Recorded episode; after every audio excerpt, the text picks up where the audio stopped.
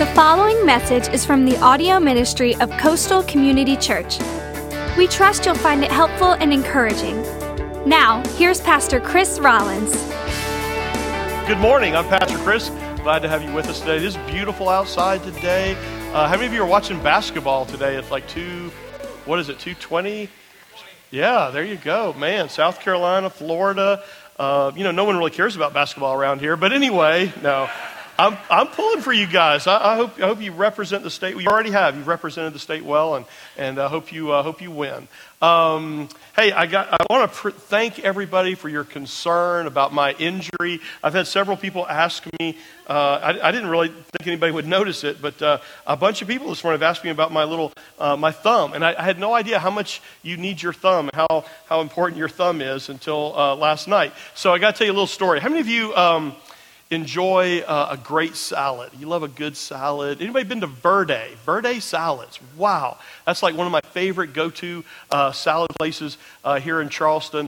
And uh, so I, I, you know, I go. There, I got a little card. You know, I get it stamped and all that. And uh, they got the the salad chopper, right? So you know where this is probably headed already. So at Christmas. Uh, for, for Christmas, Janet got me a salad chopper, right? You know, man, the thing is, I mean, it's a, it's a, it looks like something from like the Wolverine would have, like on his hand or whatever. And, uh, and, a, and, a, really cool stainless steel bowl. And uh, truthfully, I've used the bowl for a lot of things, but I haven't chopped my own salad until last night. And uh, so I, yeah, I was all excited, got a lot of cool vegetables and put it in my big bowl and got out the salad chopper. And I start going to town and, and I'm doing really good. Everything's great. And I guess I kind of, I just kind of moved my hand a little bit and went wham and just uh, blood gushing everywhere. And uh, the salad was awesome though. I feel like I had a little bit extra protein. It was a little juicier than normal.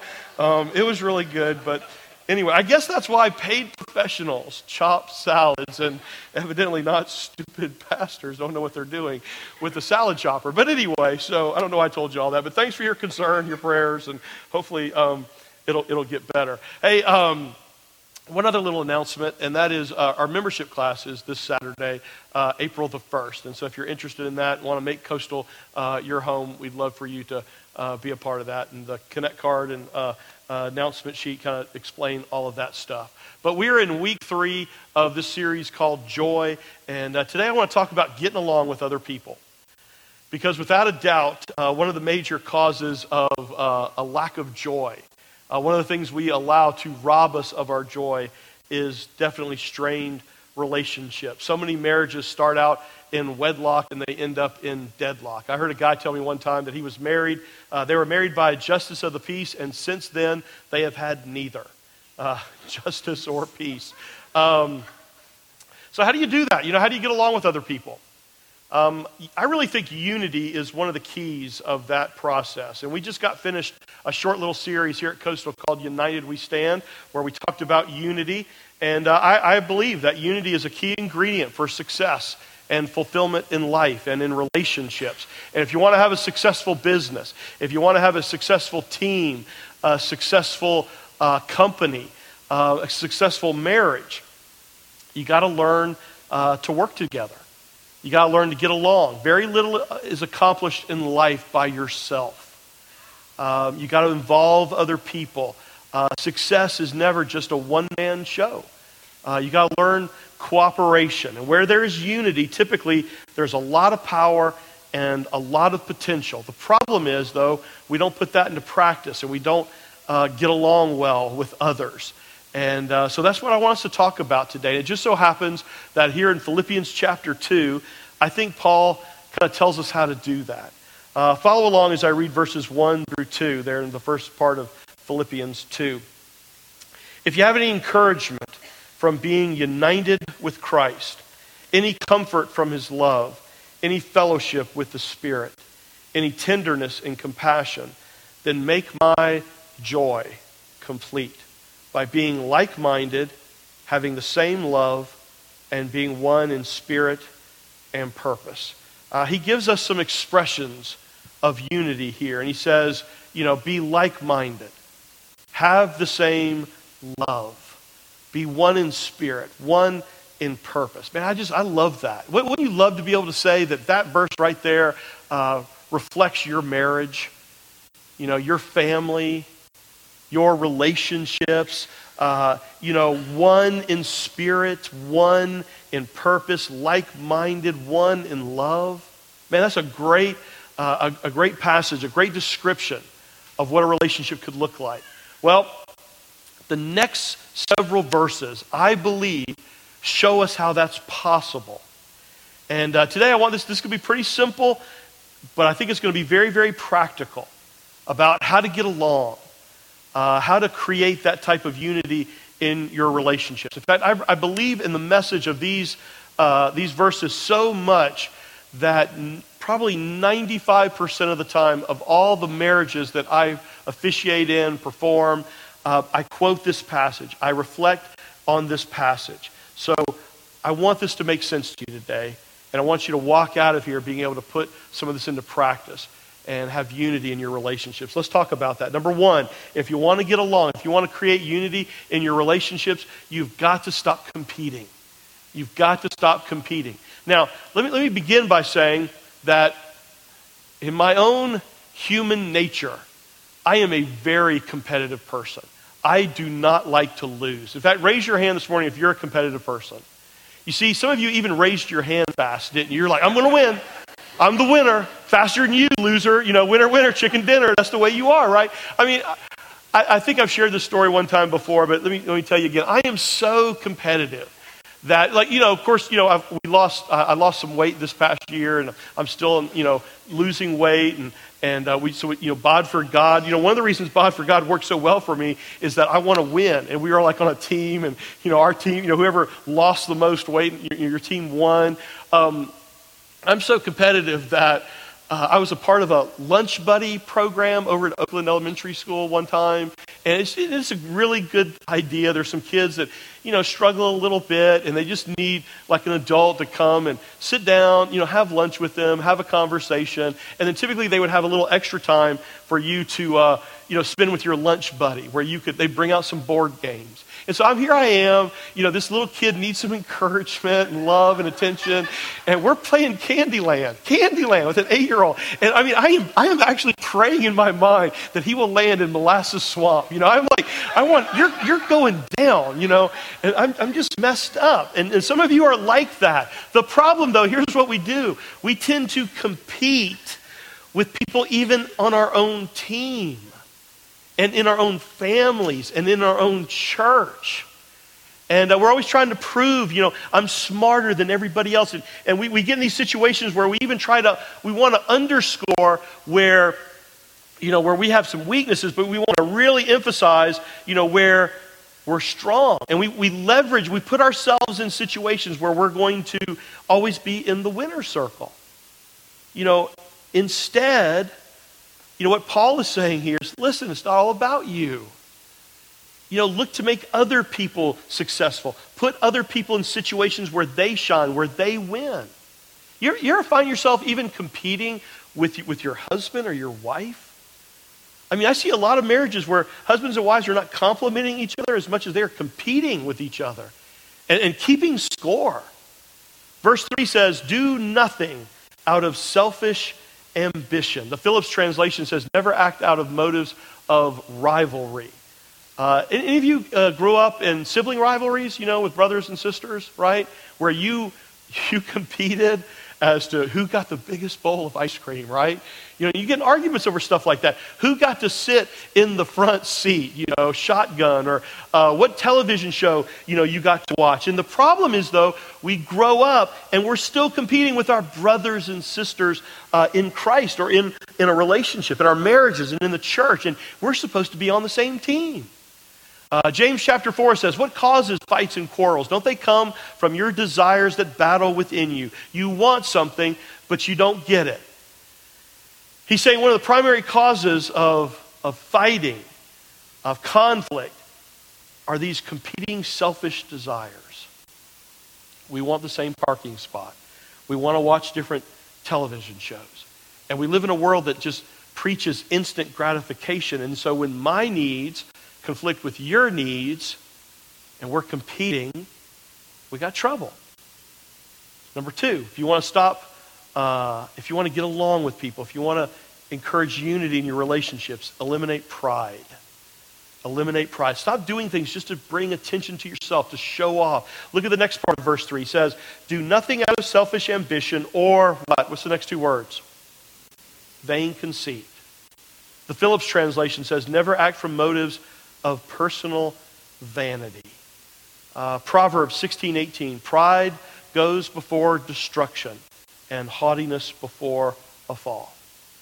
You know, on any athletic team, all it takes is one person with a super ego, and it will just ruin team spirit.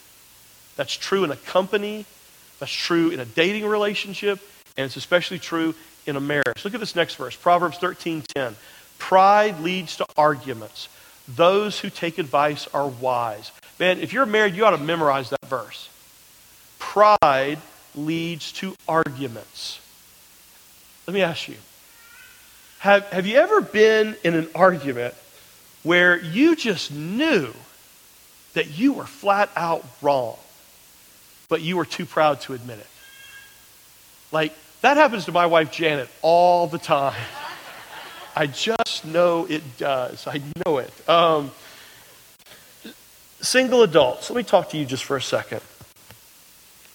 Let me let you in on a little relational secret. And this is especially true. I'm all kind of trouble with my little earpiece here this morning. This is especially true for single women. The more secure you are, okay, in who you are, in who God made you to be, and what God says about you, and the more you let God love you, the less likely it is that you are going to be attracted to a conceited, prideful jerk. Insecure people, insecure women are easy prey and they settle because they don't know who they are. They don't know whose they are. Listen, you are beautiful. And you are a daughter of the king and don't settle. Now, if the person you are dating always has to be right, is an expert on everything, listen to me. Run. Okay? Run. Get out now. You, you are in for a world of future hurt and pain there is a huge difference between confidence and selfish pride. But because of your own insecurity, you have told yourself, well, he's just confident. No, he's not. He's a selfish jerkwad, okay? And everybody else around you knows it. There is a difference. True confidence flows out of a humble walk with God. And they either have that or they don't. Pride flows from selfishness. Do nothing out of selfish ambition or vain conceit. Ultimately, what he's talking about here is just good old fashioned selfishness. Look at the rest of verse 3. But in humility, consider others better than yourself. Man, this is radical stuff. Look at that. Treat others better than yourself. In humility, consider others better. Man, that's the exact opposite of what we see in our world today, right? You know, in, in our country, we have elevated selfishness to a character quality, to an art form. Now, what is humility? This is important. He says, but in humility. Humility is not thinking uh, thinking less of yourself, okay? It's thinking of yourself less. In other words, it's, it's a change of focus. The focus is just not on yourself. He says, uh, consider others better than yourself. He's not saying superior. He's not saying that you think of yourself, you know, think poorly of yourself. It's just that you're other centered, not self centered. Number three, be considerate. Be considerate. Look at verse 4. Each of you should look not only to your own interest, but to the interest of others. Uh, the Greek word there, where it says look, each of you should look, is the word scopos. It's, it's where we get our word for scope, okay? Like the scope on a rifle. Now, he's not saying shoot them dead, okay? That's not what he's saying here. He's saying, listen to this hone in on their needs, telescope in on their needs. Pay attention to the needs of other people. Can't you see why this is so radically profound in a marriage? Because if, if a husband is doing this for a wife and a wife is doing this for her husband, wow, what a beautiful thing. But this is, this is so profound because we don't do it. And that's why we have problems in our marriage. That's why we have problems with our kids, with the people that we work with, because typically we only pay attention to our needs. He says, don't just look, don't just pay attention to your own interest, pay attention to the interest of others. That's consideration. That's how you demonstrate consideration. Let me ask you can you name the five greatest uh, needs or interests of your husband? Yeah, sure, Pastor Chris. Sex, sex, sex. Let me think. No. Or of your wife. Can you name the five greatest needs or interests of your, your kids? I mean, right now, without even thinking, bam, bam, bam, with, you know, because you know them, because you pay attention, you've honed in. And see, it's so easy just to get wrapped up in our own little world that we become preoccupied, we become insensitive. You know, we come home from work and we're tired, the day's stuff is on our mind, and we just want to sit down and bury ourselves in the computer or television, and then we just forget that there's all these other people in our lives, and they need our love, and they need our attention. And all we're doing day after day after day is just paying attention to ourselves. The Bible says if you want to lower conflict and in, increase unity, be considerate. Look at this next verse, 1 Peter 3 7. Husbands, in the same way, be what? Considerate as you live with your wives, so that nothing, listen to this, this is interesting, so that nothing will hinder your prayers. Men, did you know that the way you treat your wife has an effect on your prayer life? You know, you're, you're, praying for success in your business. You're praying for success in your personal life. And the Bible says it is directly related to how you get along with your wife. Now, I think the principle there is for both of us. It says, be considerate of each other so that nothing will hinder our connection with God. You see, when I'm insensitive to other, other people's needs, when I only see myself and my feelings and how tired I am and how pressured I am, what I want to do on my day off, when I'm insensitive to other people, it creates conflict. Men, husbands, the next time you come home and your wife says, Why didn't you call me and tell me you were going to be late? You look her in the eye and you say, Honey, I'm sorry. I was only thinking of myself. Now, when she picks herself off of the floor, then you say to her, and the next time, I'm going to be more considerate. You just watch what happens. Now again, nothing that I'm saying today is new. We just don't we don't do it. And Paul's giving us very simple but very practical steps on how to get along with other people, how to create that, that idea of being one in heart, one in mind, one in purpose. He says, stop competing, stop keeping score with the people that you love. Eliminate pride. It's not all about you. Be considerate. Hone in on the needs of other people. And, and again, what an awesome thing when we begin to do that for one another. And then finally, verse 4, this brings it all together. Be like Christ.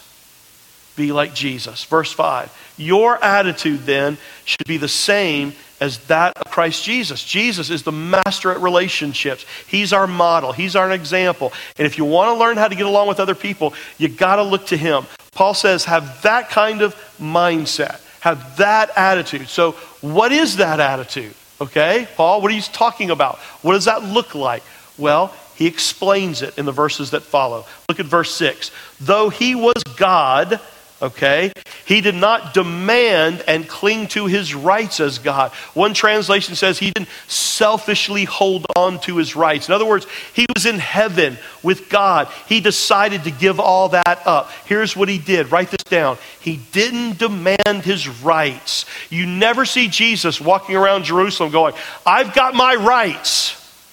I've got my rights. Let me tell you something the person who yields their rights to God gets God as the defender of their rights. Who do you want defending you? Yourself or God? Who's going to do a better job? Who has more options? Who will make sure it works together for good? God. Look at verse 7. He made himself nothing, taking on the very nature of a servant, being made in human likeness. And uh, what you, can, what you notice here is that there is a progression of Jesus going from heaven to earth. Earth is a man, not just a man, but a servant. He had a serving attitude. He had a serving attitude. One of the ways you can tell if you have a servant's heart, a servant's attitude is how do you respond when other people treat you like one? Treat you like a servant. Verse 8. And then, being found in appearance as a man, he humbled himself and became obedient to death even death on a cross. He was willing to sacrifice for the benefit of other people. What, what, what you see here is Jesus going from heaven, becomes uh, a man, not just a man, but a servant. Not just a servant, but he's willing to die. He keeps going lower and lower and lower. And yet, what we see in relationships is we're always trying to get higher and one up and competing, and it's all about me. And he says, that's not the path. And it's so totally different from what the world teaches. Let me just say something. It is impossible to live that way on your own. Because my nature, your nature, human nature, is to only think about me. It's selfishness. You can't live totally unselfishly with your spouse. You can't live totally unselfishly with the people you work with, with your kids. You can't do that all by yourself. It says, Let this attitude be in you that was in Christ Jesus. Let me ask you is, is there conflict in your home right now? You have some tension going on in your home. Man, you need Jesus right at the center of it. Is there conflict at your workplace? You need to exhibit the Spirit of Christ there, even if no one else does. Look at Ephesians 4 3. It says, Make every effort to keep the unity of the Spirit through the bond of peace. He's saying, that the spirit that puts unity in our lives, in our families, in our marriage, it happens through, through Christ.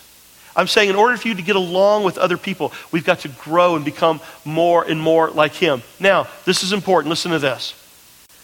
Being like Jesus, because we'll, we'll, say stuff like that a lot. You know, be like Christ, be like, you know, be like Mike, be like Jesus, okay?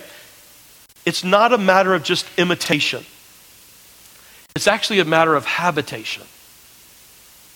You know, you say, well, I'm going to I'm to be like Jesus if it kills me. Well, it might, you know. It just might because he was perfect and you're not. It's a matter of habitation.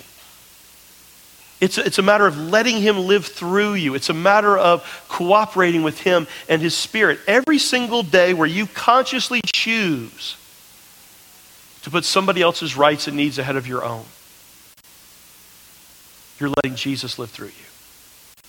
When I consciously choose to serve my wife, to serve my kids, when, I, when you consciously choose to serve your coworkers, to build people up instead of tear them down through encouragement, when you choose to sacrifice for the benefit of other people, you're letting Jesus live through you. And I'm telling you, that's one of the secrets to unity and to lasting joy. Last week I said that one of the reasons why there's so much unhappiness and a lack of joy in our world, so many miserable people, is because there is this total preoccupation with ourselves. What's going to make me happy? It's, it's all about me. And as long as you're asking yourself that question, you're asking the wrong question, and you're never going to be happy. You've got to have a purpose bigger than yourself to live for. You know, I've said this before. You know, if you're the problem with being a self made man is that you end up worshiping your maker. And that's a mighty small God. Now, let's, let's get really practical with this this morning. Is there any competition going on in your marriage? I mean, are you competing over free time, over money? Are you keeping score? Let, let, me, let me save you today thousands of dollars in marriage counseling. This will save you like two, three sessions with a marriage counselor. You ready for this? The root of most relational problems is just selfishness. Me first. Put that aside. Lay it down. Listen, the biggest waste of time in a counseling environment when I sit down with people is people trying to prove who's right and who's wrong. It's time to lay that down and focus on, you know, what can we do together to make this better? Now, what about this issue of pride? You got to have your way all the time. Does everything and everyone revolve around you? Are you willing to admit it when you're wrong? Teenagers, is it possible your parent might just be right? Some of you parents go, Yes, Pastor Chris, preach it, keep going. Parents, let me ask you a question. Is it possible your teenager might just be right? You know, I will honestly say that nothing has helped to bring healing and closeness faster in my own relationship with Janet and my two kids than when I humbled myself enough to go to them and say, I was wrong. Forgive me. What did that verse say? Pride leads to arguments.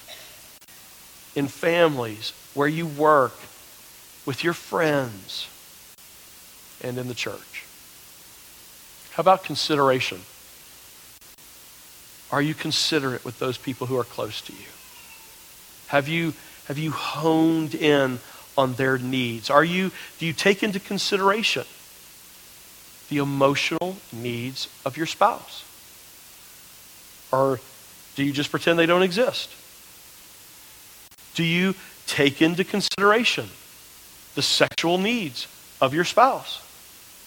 Or do you just pretend they don't exist? Be considered. The Bible says is a key to harmony and unity. Now here's the good news. It's possible to live a happy, joy-filled, satisfying life with the other people in your life. It is possible. I know it looks like it's not. I know, you know, we live in a world where it seems like everybody's arguing, nobody's getting along, parents and kids, husbands and wives, employee, employer, black and white, rich and poor, Republican, Democrat. Everybody seems to be in an adversarial relationship. But it is possible to live in harmony with the people around you. It's possible to have a meaningful relationship with that person that you married 10 years ago, 15 years ago, 30 years ago.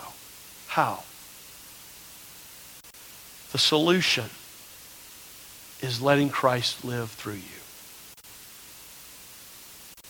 Because when Jesus is in me and Jesus is in you, Jesus will find a way to get along with Jesus. And let me just say this wherever there is disunity, I'll say this up front. Wherever there is disunity, there is sin. Somebody's not living like Jesus. And again, these things are so simple, and yet sometimes I think they're the very first things that we forget. Stop competing. Stop being so prideful. Be considerate and be like Christ. Listen, Jesus cannot live through you until Jesus is in you. And some of you are here today and you've been coming and you've been kicking the tires and you've been thinking about it. Listen, what are you waiting on? You know, Jesus is not just the best way to die, he is the best way to live. But the truth is, we are all going to die. We are going to stand before a holy God one day, and even the shadow of a sin in our life is going to jump out in His presence because He's the standard. Not me, not you, not your neighbor, not your coworker, not Billy Graham, not Mother Teresa, not the Pope. It's the holiness of God. And there's only one way we can be in His presence that if we are covered by the blood of Christ, by His forgiveness. And if you will receive Him by faith, if you will put your trust and your belief in Him and what He did for you, He will come into your life. And then that day, that day that will come, when you stand before God, when He looks at you, He won't see the sin and the shame and the stain and the sin. He'll look at you and He'll see Jesus. And He'll say, Perfect. Come on in. It's not just the best way to die, it is, though, the best way to live. That's where joy comes from. That's where the power comes from to live the kind of life we're talking about today. And that's where that patience comes from when you're living that kind of life with other people who don't know Him. So why not come to know Him today? You come by faith. Open up your life and your heart and receive Him today by faith into your life. It is as beautiful and yet as simple as a prayer. Some of you think, well, you know, Pastor Chris, I got, I got too many things in my life I got to clean up. I'm not, I'm not ready for that decision. I'm, I'm not good enough. You don't have to be good enough. It's not about you. It's about putting your faith in the only one who ever was good enough. That's Him. Come home today. Today. You've been listening to a message from Pastor Chris Rollins of Coastal Community Church. For more information about Coastal, or to explore what your next step of faith might look like, check us out online at coastalcommunitychurch.org. From Pastor Chris and the family at Coastal Community Church, thanks for listening.